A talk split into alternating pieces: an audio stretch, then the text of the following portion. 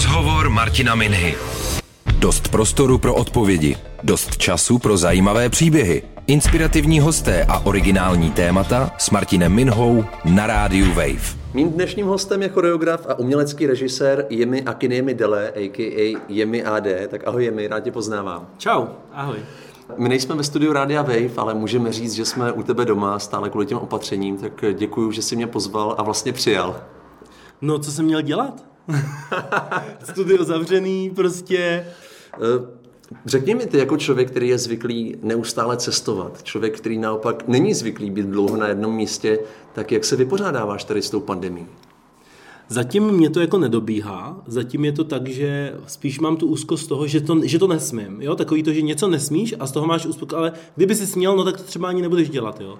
Pravda, měl jsem být v Dubnu, v Chicagu a v květnu v Alabamě, ale ono se to tam stejně neděje, to, co, co jsem tam měl dělat. Takže jsem jakoby, nejsem v úzkosti, naopak se soustředím na to, co dělat můžu s tím časem, co jsem tady. A vlastně jsem i rád, že mě to přikovalo na jedno místo, protože najednou věci, kterým jsem se třeba vyhýbal, nebo který jsem neřešil, teď jsem se hezky všechno dořešil, takže já to vnímám pozitivně. Hmm. Díval jsem se na tvůj Instagram. Jedna z těch posledních fotek je eh, fotka s Janem Soudkem, kde si fotil pro asociaci společenské odpovědnosti. Mně se líbí, že ty jsi vlastně vyslanec eh, dobré vůle pro Českou republiku. Můžeš tomu něco říct, co to je? Protože ono to zní hrozně hezky. Vyslanec dobré vůle. Já jednak spolupracuju vlastně s tou asociací společenské odpovědnosti, která vlastně jako středobod svého programu má plnění cílů udržitelného rozvoje. Jo? Teď už je to velmi složitý, tak já to zjednoduším. Staráme se o to, aby jsme věděli, jak chceme, aby tahle ta planeta, tahle ta země, tahle ten park, tahle ta ulice, tahle vzduch, eh, tahle ta voda z kohoutku vypadala v roce 2030. A na tom se shodlo 183 zemí eh, OSN, eh, to znamená skoro celá planeta, a dali si nějaký jako konkrétní měřitelný cíle. A k těm cílům každá země nějakým způsobem přispívá. A vlastně ty cíle nejsou jenom o, vzduší, ale jsou třeba i o rovnoprávnosti lidí, o vzdělání, o, o tom, že se, že se snaží potlačovat chudoba. A já na tomhle tom pracuju, jednak, že jezdím na to OSN do New Yorku, na to valní schromáždění, jednak, že vlastně děláme různé osvětové kampaně ještě s Lucí Mádlovou, která vede tu asociaci, jednak, že se snažím i nějakýma projektama v různých místech na světě pracovat s dětma, s lidma, a vedle toho vlastně ministr uh, zahraničních věcí mě minulý rok jmenoval vyslancem dobré vůle, což je jakoby čestnej, uh, čestná funkce, neplacená, která vlastně má jiný středobod. A to je uh, vlastně promo České republiky, hodnot a nějakých těch dobrých stránek toho národa v zahraničí. A tím, že já stejně celý život pořád cestuju, mám různé přednášky, teď vlastně minulý rok jsem byl třeba v Moskvě, v Londýně, v Amsterdamu přednášet, ve Španělsku, v, ve Slovinsku, v New Yorku a tak dál, tak vlastně mám možnost mluvit ke spoustě lidem, lidem hmm. A stejně dělám to, že vždycky si beru příklady tady z domova, protože tady je hrozně moc skvělých kreativních lidí. Takže pro tebe se víceméně teda nic nemění, jestli to chápu správně, v rámci této role. Ty akorát těm tvým prezentacím přidáš pár slajdů o tom, jak Česká republika dělá to a to a to. Je to tak? No musíme reportovat teď. Předtím jsem si to dělal jenom tak, že jsem prostě, ale ono to je dobrý v tom, že člověk, když uh, má, když přemýšlí o tom, jak to vysvětlí, nebo, nebo jak pak vyreportuje tu či onu aktivitu, mm-hmm. tak se víc za, za, zaobírá tou měřitelností. Jo? Já jsem víc pocitový člověk, že neřeším tolik čísla, že když někam přijedu a vidím, že tam je něco potřeba udělat, tak to prostě dělám a nezabývám se tolik těma metrikama, ale ono to vlastně není dobře nebo je to dobře do nějaký míry. A pokud chcete ale mít potom ten eh, dopad eh, jakoby celosvětový co největší, tak ty metriky jsou důležité, protože jednak to pak můžete zařadit do nějakých eh, dalších výzkumů, jednak můžete tím inspirovat další lidi, jednak na to dokážete sehnat prostě peníze, aby se dali ty projekty podpořit a dál rozvíjet. Takže to má jako víc určitě pozitiv, než ten čas strávený nad, tím, nad tou tvorbou těch reportů. Eh, společenské odpovědnosti se týkala i přednáška, kterou jsem já osobně viděl eh, loni v září. Ty jsi moderoval, bylo to na Futureport Prague, mezinárodním festivalu. Byla o budoucnosti turismu. A já musím říct, že ty jsi tam působil neskutečně vyklidněně, vyrovnaně. Povídám si teď s jiným jemem, než s tím, který v roce 2010 v Los Angeles přes den vymýšlel choreografie pro Kanye Westa a v noci zkrátka pracoval na projektech tady na dálku pro Českou republiku. Jako změnil si priority od té doby? Je to tak, že vlastně já věřím tomu, že člověk může pracovat na různých frekvencích, mm-hmm. na velmi pomalých frekvencích a na velmi rychlejch. A v každém, v každé situaci a i v každém období života je potřeba přeřadit na trošku jako jinou frekvenci. Takže když dělám v Americe, tak jsem trošku jako jinak nastavený, než když dělám v Česku. Když mluvím k lidem, tak jsem jinak nastavený, než když uh, developuju kreativu, uh, nebo když prostě třeba vedu trénink. Myslím si, že to je jakoby dobrý, že to je Protože člověk někdy spaluje příliš energie fyzicky a nezbývá mu, mu ta energie na to myšlení a někdy naopak zase moc přemýšlí, ale přitom by měl pohnout kostrou. Takže myslím, že ten přechod mezi těma dvěma uh, stranama, dvěma polama je velkým přínosem pro, uh, pro to, abych mohl vždycky akcelerovat tam, kde je to potřeba. Promiň, a uměl si to vždycky, tady to přepínání, nebo to je právě něco, co se naučilo až za poslední roky, řekněme? Ne, ne, ne, to určitě jsem to neuměl vždycky. Já jsem uh, vždycky byl workoholik, hodně zrychlený. Zapomínal jsem na to, že třeba lidi mi nemusí rozumět, když uh, mám i trošku jiný jazyk, jak uh, věci různě přirovnávám a skládám, takže jsem se to musel naučit a myslím si, že jsem je, jako je to sranda, protože už uh, mám nějaký uh, nějaký život za sebou, je mi 38, ale vlastně každý rok se učím něco úplně nového a každý rok vždycky vstupuju do nějaký nové profese, která v sobě skrývá věci, které neumím a to mě na tom baví nejvíc, že vlastně začínat věci od začátku a tvořit jakoby něco, co předtím neexistovalo. Hmm. Když se vrátím ještě k té přednášce, tak eh, ty jsi tam říkal, že si moc dobře uvědomuješ uhlíkovou stopu svojí, vzhledem k tomu, jak moc cestuješ, ale že se právě o tu planetu snažíš eh, pečovat zkrátka jiným, jinými způsoby. Tak eh, jakými? Tak hlavně já jakoby nepodlíhám jako trendům, jo? Jako, že někdo začne ať už nosit něco na sobě, nebo začne třídit odpad, nebo uh, cokoliv jiného. Já jako nepodlíhám ten trendům. Já se snažím vlastně fungovat neustále na nějakých principech, který mám už uh, ze základní školy Sokolovský uh, z Liberce, kdy v, prostě v nějakých 15-16 letech jsem poprvé přišel na školu, když jsem ji měnil, do třídy, která byla ekologicky zaměřená. A vlastně každý den jsme měli takovou meteobudku na, na, na zahradě té školy a měřili jsme pH dešťové vody, měřili jsme nejvyšší, nejnižší teplotu, chodili jsme se koukat na tabákové listy, ve kterých se odráží ozo, míra ozonu, ozonové vrstvy. A byli jsme s naší třídní učitelkou prostě na polárním kruhu, a projeli jsme Skandinávii, viděli jsme ledovce a prostě třídili jsme a sbírali listy a tak dál. A to je vlastně přes 20 let. A, a to, že teď je to jako trend, je super, já to podporuju, ale určitě to není o tom, že jsem teď konce jako probudil, že se něco děje. Jako to, že se chováme, jak se chováme a to, že ten oceán začne vyplavovat ty věci, co vyplavuje, jako někdo předpověděl před těma 20 lety a začal to řešit, ale bohužel v té době ještě jakoby eh, teprve začínal internet a nebyli jsme tak propojení, nemohli jsme si ty věci tak říct, neměli jsme tu sílu, byly to víc instituce, který, na kterých jsme to nechávali a, a vlastně až teprve teď uh, jako přicházíme k rozumu a začínáme si ty věci uvědomovat, i když pořád ještě v tom veřejném prostoru zaznívá to, že jako nesmíme si utahovat ty oposky, protože ty lidi přijdou o tu práci a ta výroba se zdraží, ale to je podle mě strašně povrchní, jo? protože mhm. my často máme strašně zkratkovitý řešení problémů v tom, že dřív než uh, bychom se zamysleli nad tím, proč nás bolí hlava, si vezmeme prášek a zapomeneme na to, že nás bolí. A to přesně se odráží potom v přírodě. A to prostředí, ve kterém žijeme, to jídlo, který jíme, ten vzduch, který dýcháme, i tu vodu, kterou pijeme, vlastně má největší vliv na naši jako produktivitu a na to, v jakém tom ekosystému, sociálním ekosystému, nejenom tom přírodním, chceme, budeme žít nebo vychovávat naše hmm. děti. Choreograf a kreativní producent Jemi AD je dnes hostem Radia Wave. Eh, Jemi, já jsem doma zjistil, že konečně můžu tancovat. Chceš mi říct, jestli doteďka doma netančil? Uh, ano, ve sprše, ale ne podle nikoho. ne, ve Rozumíš? sprše se zpívá, tančí se v kuchyni. Tak já to mám všechno ve sprše, sorry. Hele, kitchen is for dancing, jo. Tančí se určitě v kuchyni, protože tam je to nejlepší. Taky kvůli tomu prostoru.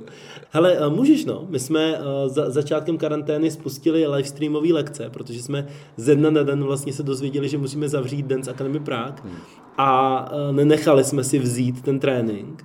V pátek nám to zavřeli, v pondělí jsme otevřeli livestream lekce, začalo na nich chodit obrovský kvantum lidí, v prvním týdnu asi 200 lidí. A tak jsme to prostě rozšířili, nakonec jsme to dali vlastně všem lidem eh, v republice, že to můžou mít zdarma. Takže je to super, je to fenomén téhle doby, že vlastně ty můžeš ve svém obyváku zažít lekci s nejlepším lektorem, jako jakýhokoliv tanečního stylu si zamaneš.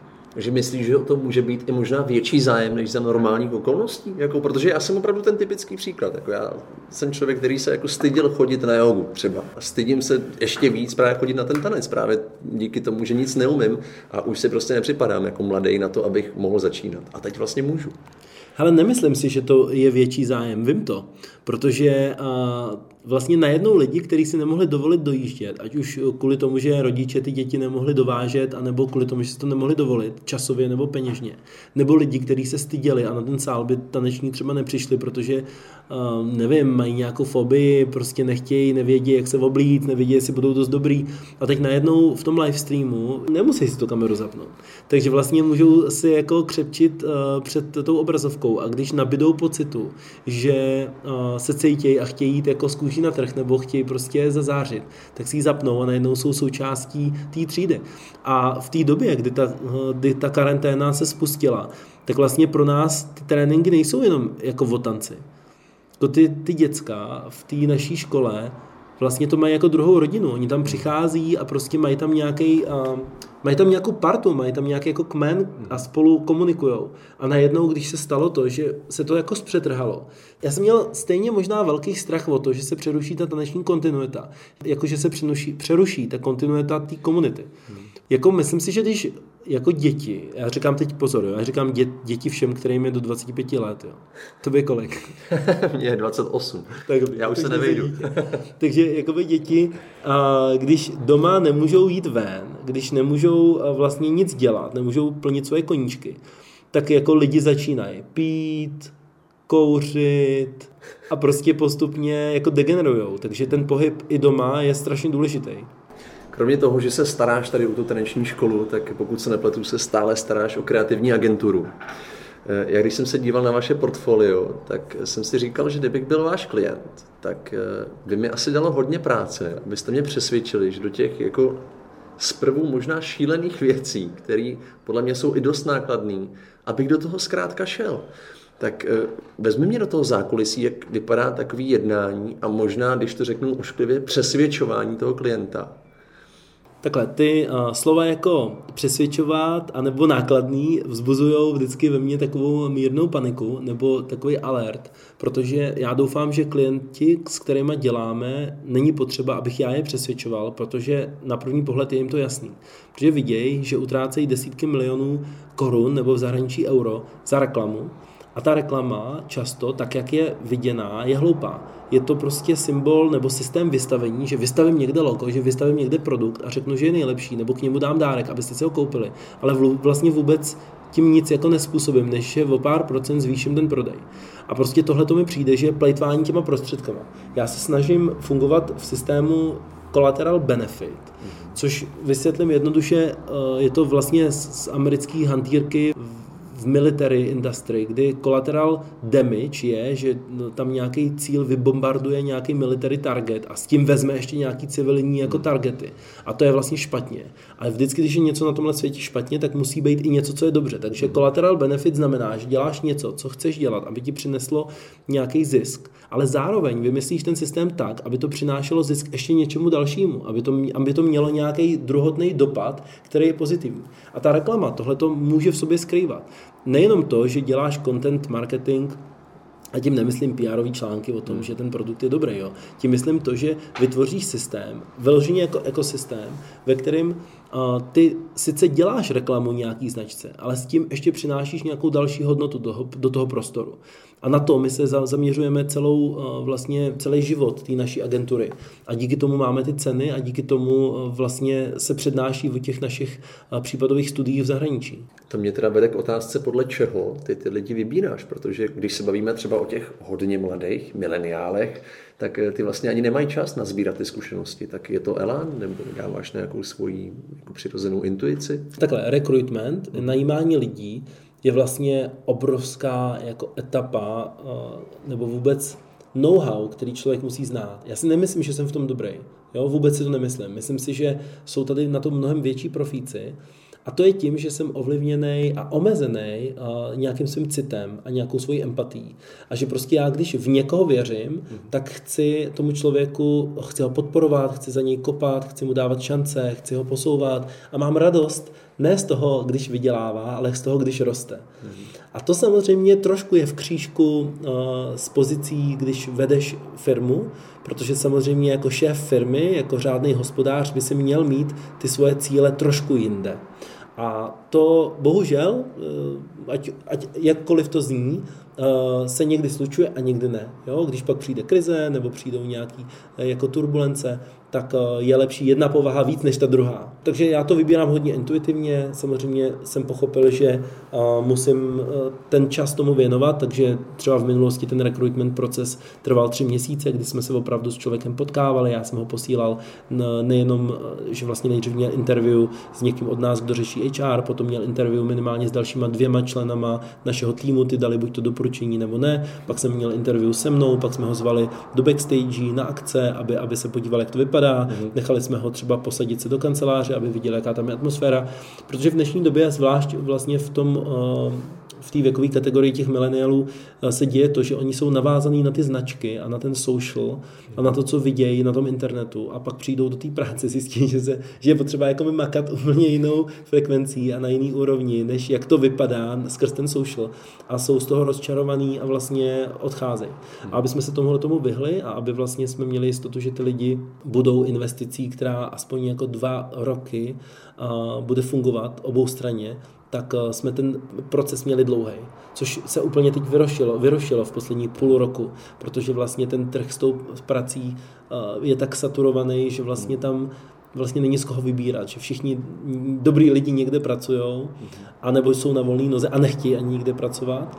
A to se teď změnilo, což je vlastně další jakoby vlastně pozitivum eh, toho, co se děje teď, protože jak, jak, jak ta krize přišla, tak se lidi trošku jako zamysleli nad tím, jestli to, co dělají, dává smysl, nejenom jim a jejich peněženkám, ale i tomu okolí a jestli vlastně ta práce, kterou automaticky měli a teď ji najednou nemají, jestli si ji jako vážili dost nebo ne. Takže myslím si, že to bude jako zajímavý, to, co nás čeká.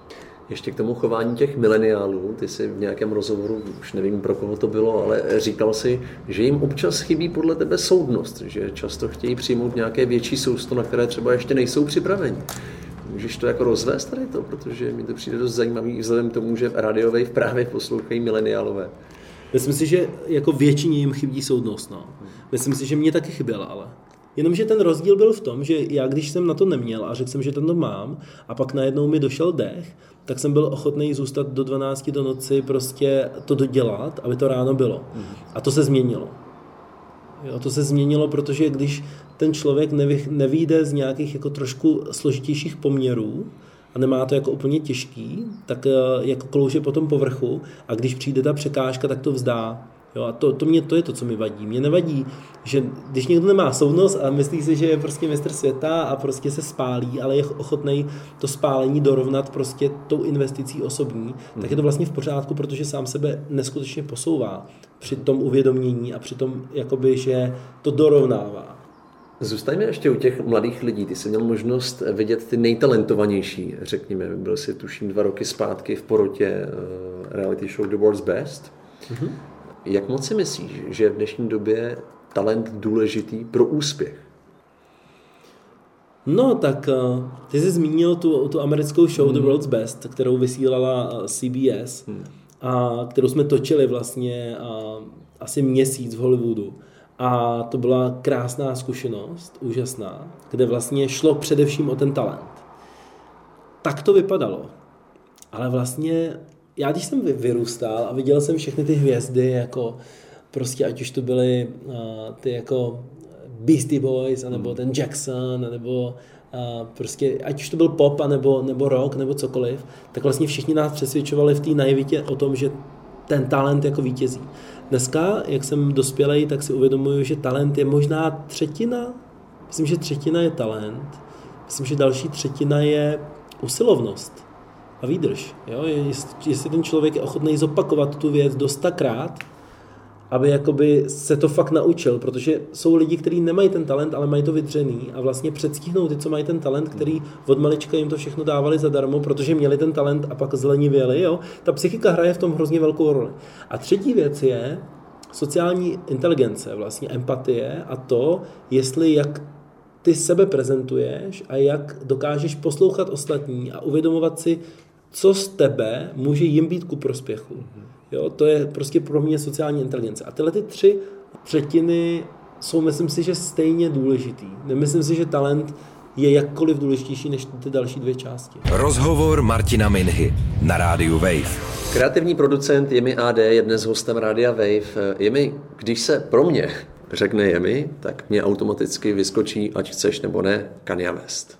Psal se rok, tuším, 2010, kdy on tady natáčel film pro své album a potřeboval během chvilky desítky nějakých tanečníků a šikovného choreografa, který mu během pár hodin vymyslí choreografii.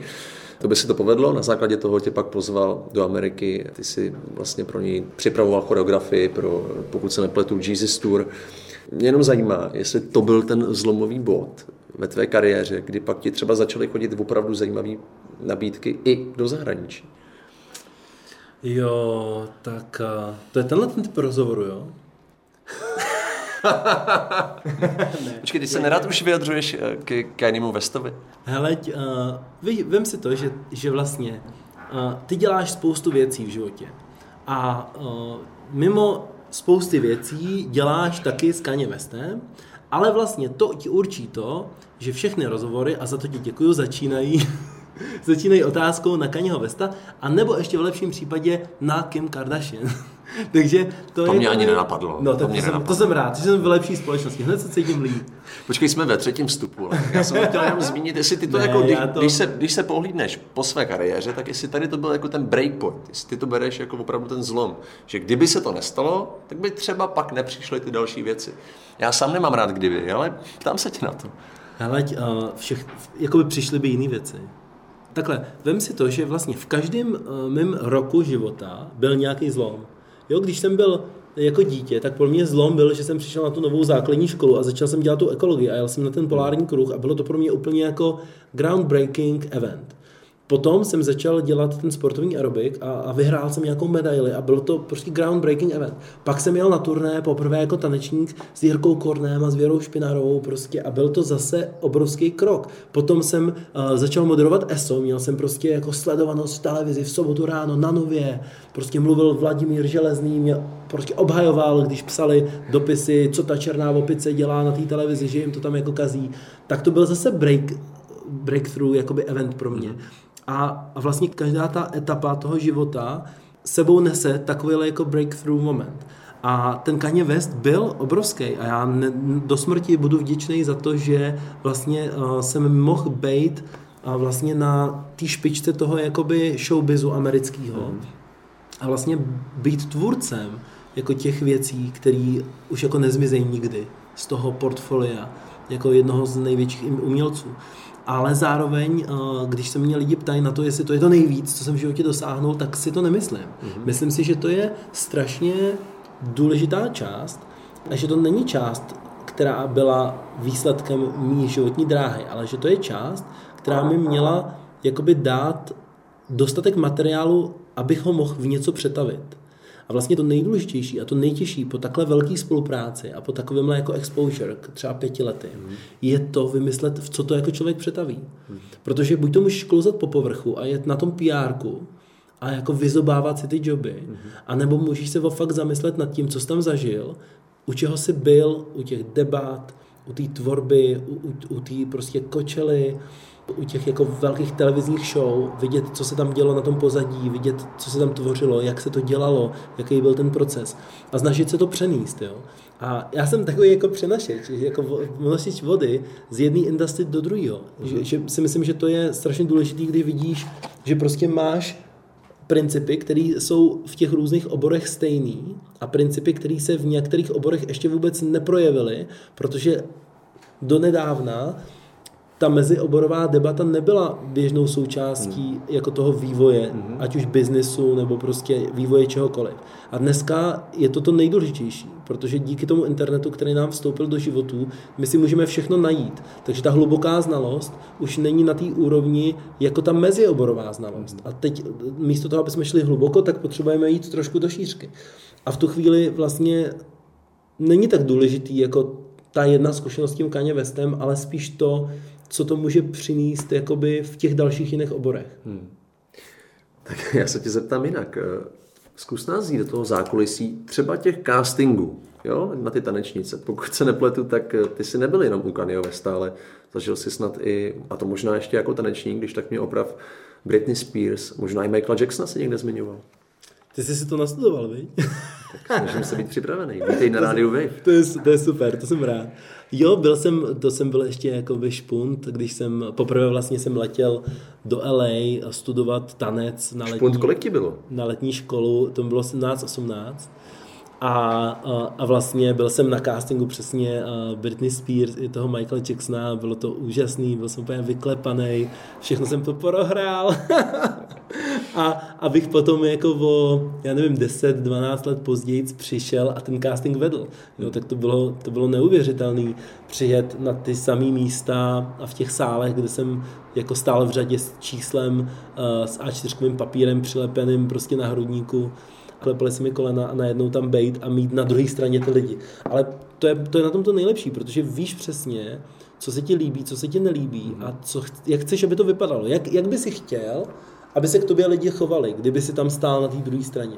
A tím, že jsem nevyrůstal v té Americe a nebyl jsem vlastně deformovaný tím jejich jakoby ultra eh, jako tvrdým režimem, tím hmm. tou obrovskou konkurencí a tím jako vše, všudy přítomným kapitalismem, tak vlastně jsem nemusel zaběhnout do jejich kolejí a, a naštěstí i, i od Kaněho jsem dostal dostatek svobody na to, abych to mohl dělat po svém. Takže na prvním castingu, co jsem měl, bylo já nevím třeba 50 lidí, což je směšný. Hmm.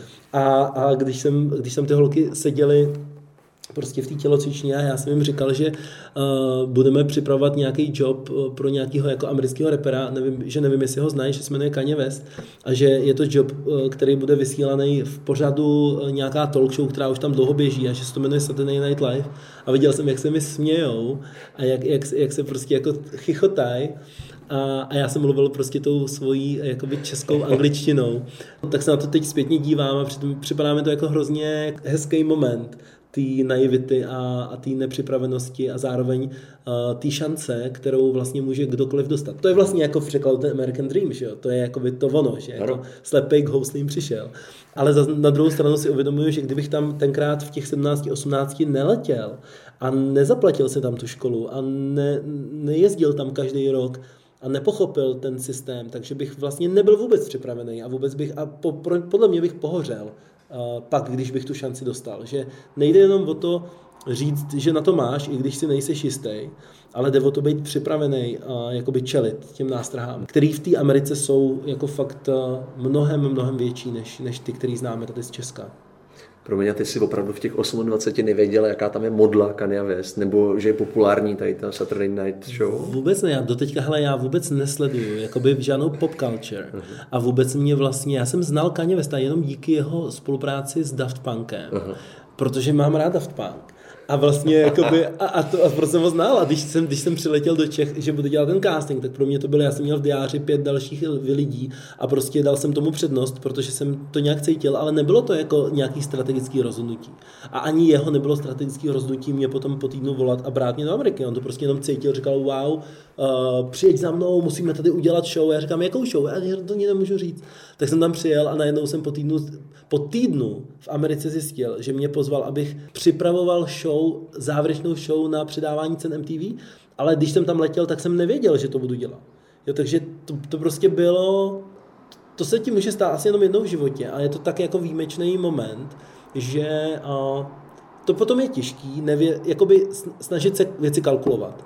Víš, že, spoustu lidí, který znám, se snaží věci kalkulovat a, a, a predikovat a, a být na správném místě ve správnou dobu.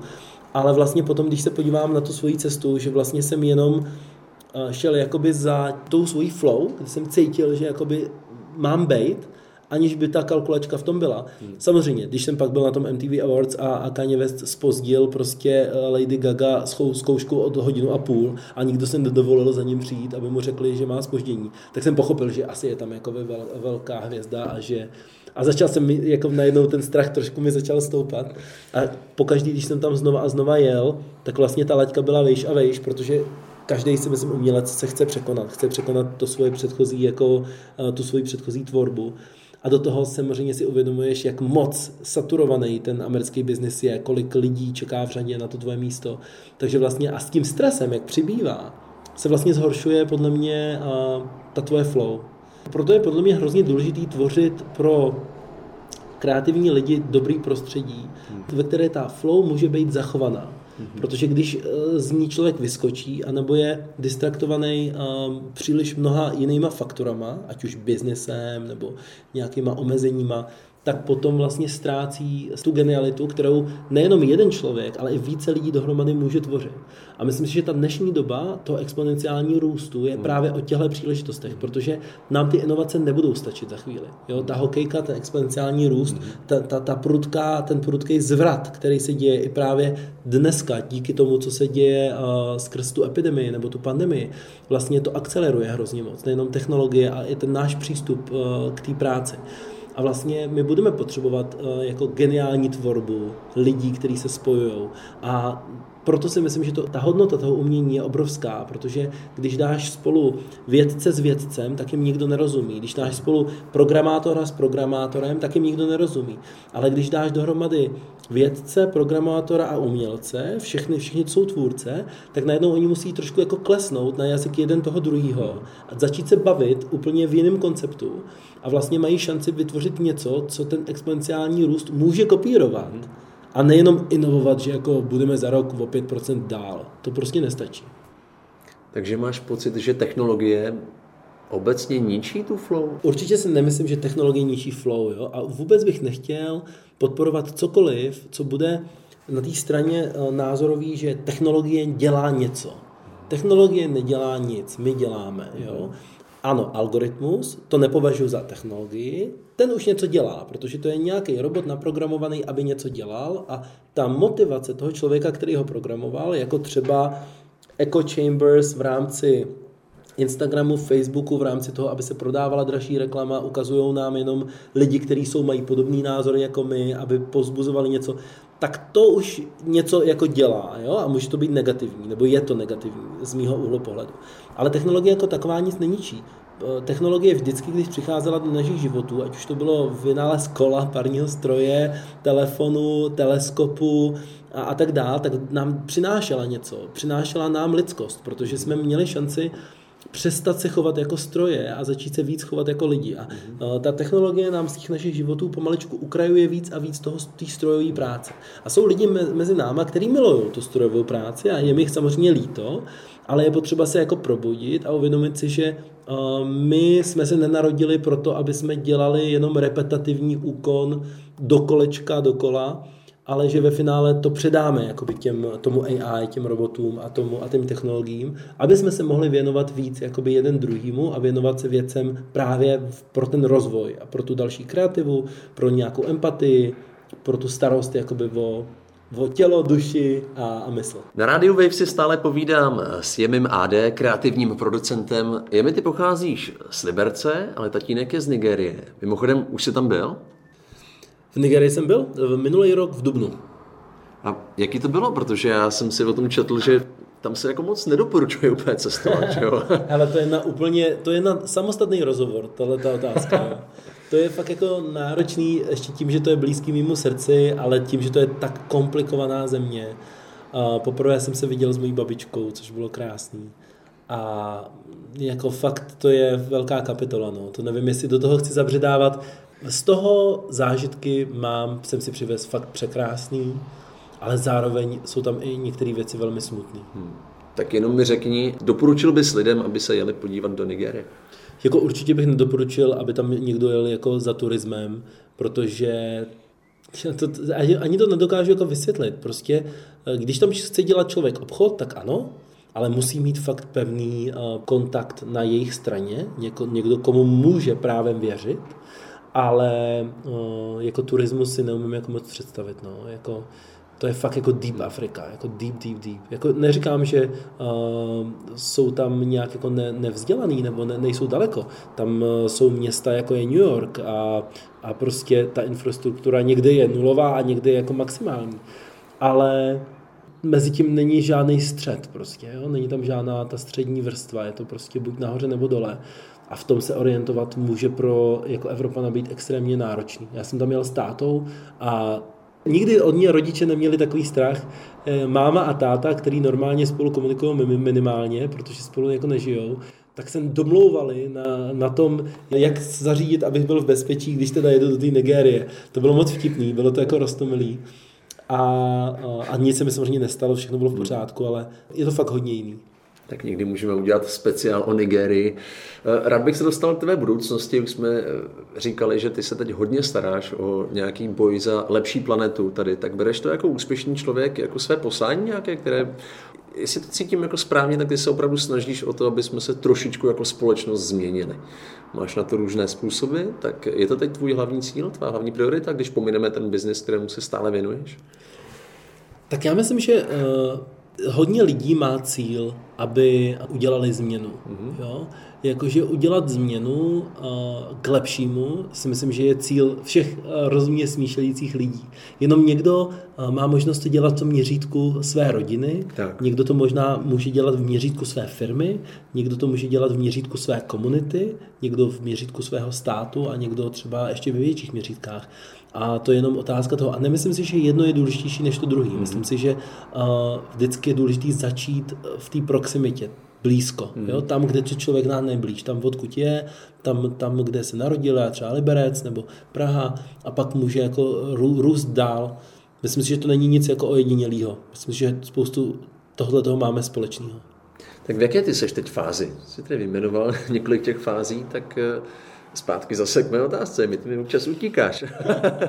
je to teď jedna z tvých hlavních priorit? Už třeba jenom to, že jsi vyslanec dobré vůle? Jak jsme se o tom bavili nás, na začátku. Nás učili na, na PR tréninku, že ať se tě ptají na cokoliv, ty vždycky stejně řekneš to, co potřebuješ. Je to tak, je to tak. A věř tomu, že já už jsem na to zvyklý. To vidím, to vidím, gratuluju. Protože, protože to vždycky je, to je takový ten politický trénink, že jo? opakovat, opakovat, opakovat. Já jsem ve všech těch úrovních si myslím, že naraz, jo? že vlastně uh, to, ten collateral benefit, o kterém jsme mluvili, se snažím, aby byl ústředním jako kamenem všeho toho, co dělám. Toho sobectví není potřeba se ho jakoby zříkat nebo se za něj stydět. Každý děláme věci pro sebe. Jo? A když říkáme, že ne, tak většinou je to nějaká hidden agenda a nějaký postranní úmysl. A takže já, já si myslím, že to je důležité jako si přiznat, ale zároveň je důležité si říct, že v tu chvíli můžu být na sebe tvrdý a nepřestat, dokud nevymyslím systém, který bude ještě mít nějaký ten collateral benefit. A na té úrovni prostě té společnosti je to to, jakým způsobem se snažíme měnit vždycky ten průmysl, ve kterém jsme, ať už to jsou eventy, nebo to, to je tanec, nebo, nebo to je kreativita, kreativa na různých úrovních, nebo právě potom ty jako dobročinní projekty. Myslím, že na těch všech úrovních se to dělá, dá dělat zároveň. Myslím si, že není úplně dobře říkat si, jo, já až vydělám, tak pak něco udělám. Jo? Že pokud člověk to nemá jako, jako integrovaný do toho svého života periodicky, tak se k tomu většinou jako nedostane. A nebo když se tomu dostane, tak to pak vyřeší zkratkou. A pro mě řešit věci penězma je zkratka. Mhm. Když někam posíláte peníze a předáváte tu zodpovědnost a vlastně tak je to jenom odpustek, jo? Že, mhm. že ulevujete svýmu svědomí, nechcete něco vidět, nechcete se s tím jako potýkat a pošlete někam peníze a máte to z krku. Jo? A to si myslím, že je, je zrovna, jako neříkám, že je špatně někam poslat peníze, ale když člověk se uchýlí k tomu, že dělá jenom to, tak to pro mě nenaplňuje jakoby tu podstatu, protože to, že něčemu pomáháte fyzicky v té blízkosti, mění vás a vy pak rezonujete tím, že měníte ten svět. A to se musí dít v průběhu celého života, podle mě, aby to bylo autentický. Pokud se to jako děje jenom jako zkratkovitě v nějaký moment, a zas na druhou stranu nikdy není pozdě. Jako to člověku může být 50 a může si říct, a já to chci integrovat do svého života a začít to tak dělat. Jo. A myslím si, že právě i ta krize, kterou si procházíme, třeba spoustu lidí k tomu dovede. Protože si myslím, že pokud si máme vzít jednu věc, dobrou z toho, co se, co se děje, tak je to uvědomění, že jsme tady spolu. Že ať se něco stane v Africe, nebo v Ázii, prostě v, v Wuhanu, nebo, nebo v Americe, tak vlastně všichni to máme na talíři.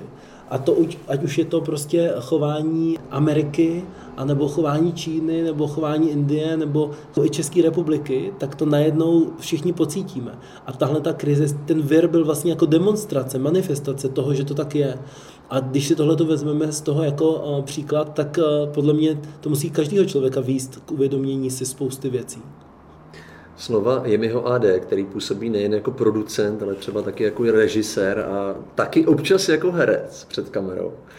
Já jsem zaznamenal je mi na tvém Instagramu nějakou zmínku o Netflixu. To je prostě teď obrovský boom. Každý teď v té karanténě kouká na Netflix. Tak můžeš prozradit nějaké detaily? Já taky koukám na Netflix.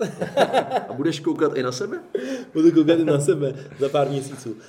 Um, nastoupil jsem do projektu, který se jmenuje Tribes of Europa a získal jsem jednu roli v takovém sci-fi seriálu. A bylo to právě ještě před uh, touhletou pandemí a bylo to vtipný, protože to byl apokalyptický sci-fi seriál o budoucnosti Evropy, kdy, kdy už skoro nikdo nežije. Jaká náhoda. Jaká náhoda. A jsou tam jenom takový kmeny, který mezi sebou válčej. A já jsem tam hrál otroka jedné generálky, která ovládá velký kus té Evropy. A vlastně uh, bylo to hrozně vtipný, protože najednou se tohle to stalo a bylo to takový surrealistický, prostě, že jsem jakoby eh, měsíce eh, chodil v tom oblečení, v tom scívku a, a měl ty texty a prostě eh, byl jsem v tom světě a teď jakoby, pak jsem teda odletěl do Ameriky, že byl jsem na tom Sundance festivalu, pak jsem byl uh, přednášet na Netflixu v, v LA, když byli Oscaři, pak jsem se vrátil a začala pandemie.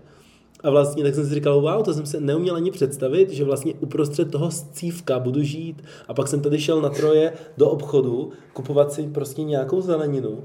A, a vlastně jsem viděl, jak ty lidi koukají v těch rouškách na mě a říkám si, že Maria, já jim musím dělat hrozný diskomfort, jak, jak, jak se nemůžeme usmívat. Jo, dřív se člověk usmál, uh-huh. Vycenil lidi zuby, všichni se usmáli zpátky a najednou ta atmosféra byla nějaká. Teď najednou nám jako vzali ten úsměv těma rouškama, nemůžeme to dělat. A říkal jsem si, no jo, ale vlastně oni se možná přemýšlejí stejně jako já a vlastně jsme v tom scívku, protože pak jsem se jel projet podívat na ten staromák, jak je tam prázdno a pak jsem viděl teď už v těch ledních dnech, jak ty lidi chodí všichni s těma rouškama a fakt si připadáme jak v totální science fiction. A vůbec jsem si neuvědomil, že bych se mohl dožít tohle. Promiň, jak jsi z té roli dostal za prvé a kde se teda ona natáčela?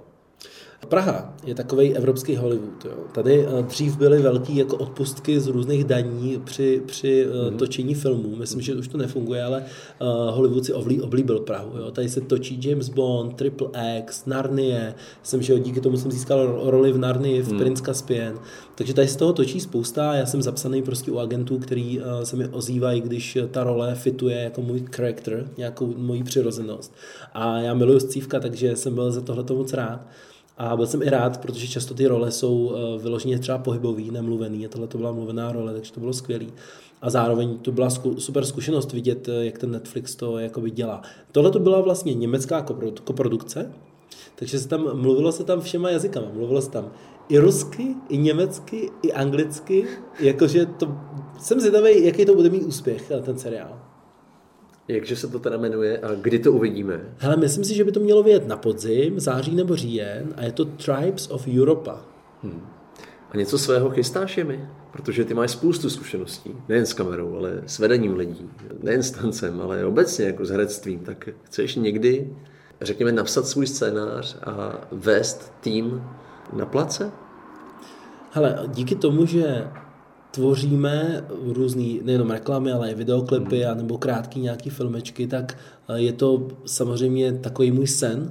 Pro mě film a ta tvorba je jedno z nejkrásnějších umění eh, na tomhle světě, protože to spolu snoubí vlastně eh, práci dekoratérů, maskérů, choreografů, režisérů, scénáristů, textařů a vlastně všechno to dohromady potom něco má nějaký projev a ten projev buď to zachycuje, v jakém jsme období, jo? A tak jako dřív byli sochaři a taky to něco zachycovalo, každá ta doba nebo architektura, tak ten film to stejně tak zachycuje. Takže to je, to je podle mě jako obrovská ambice, ale na druhou stranu, jo, mám scénář, chci točit film, to všechno jako platí, ale na druhou stranu uh, vnímám tu flow, ve který jsem.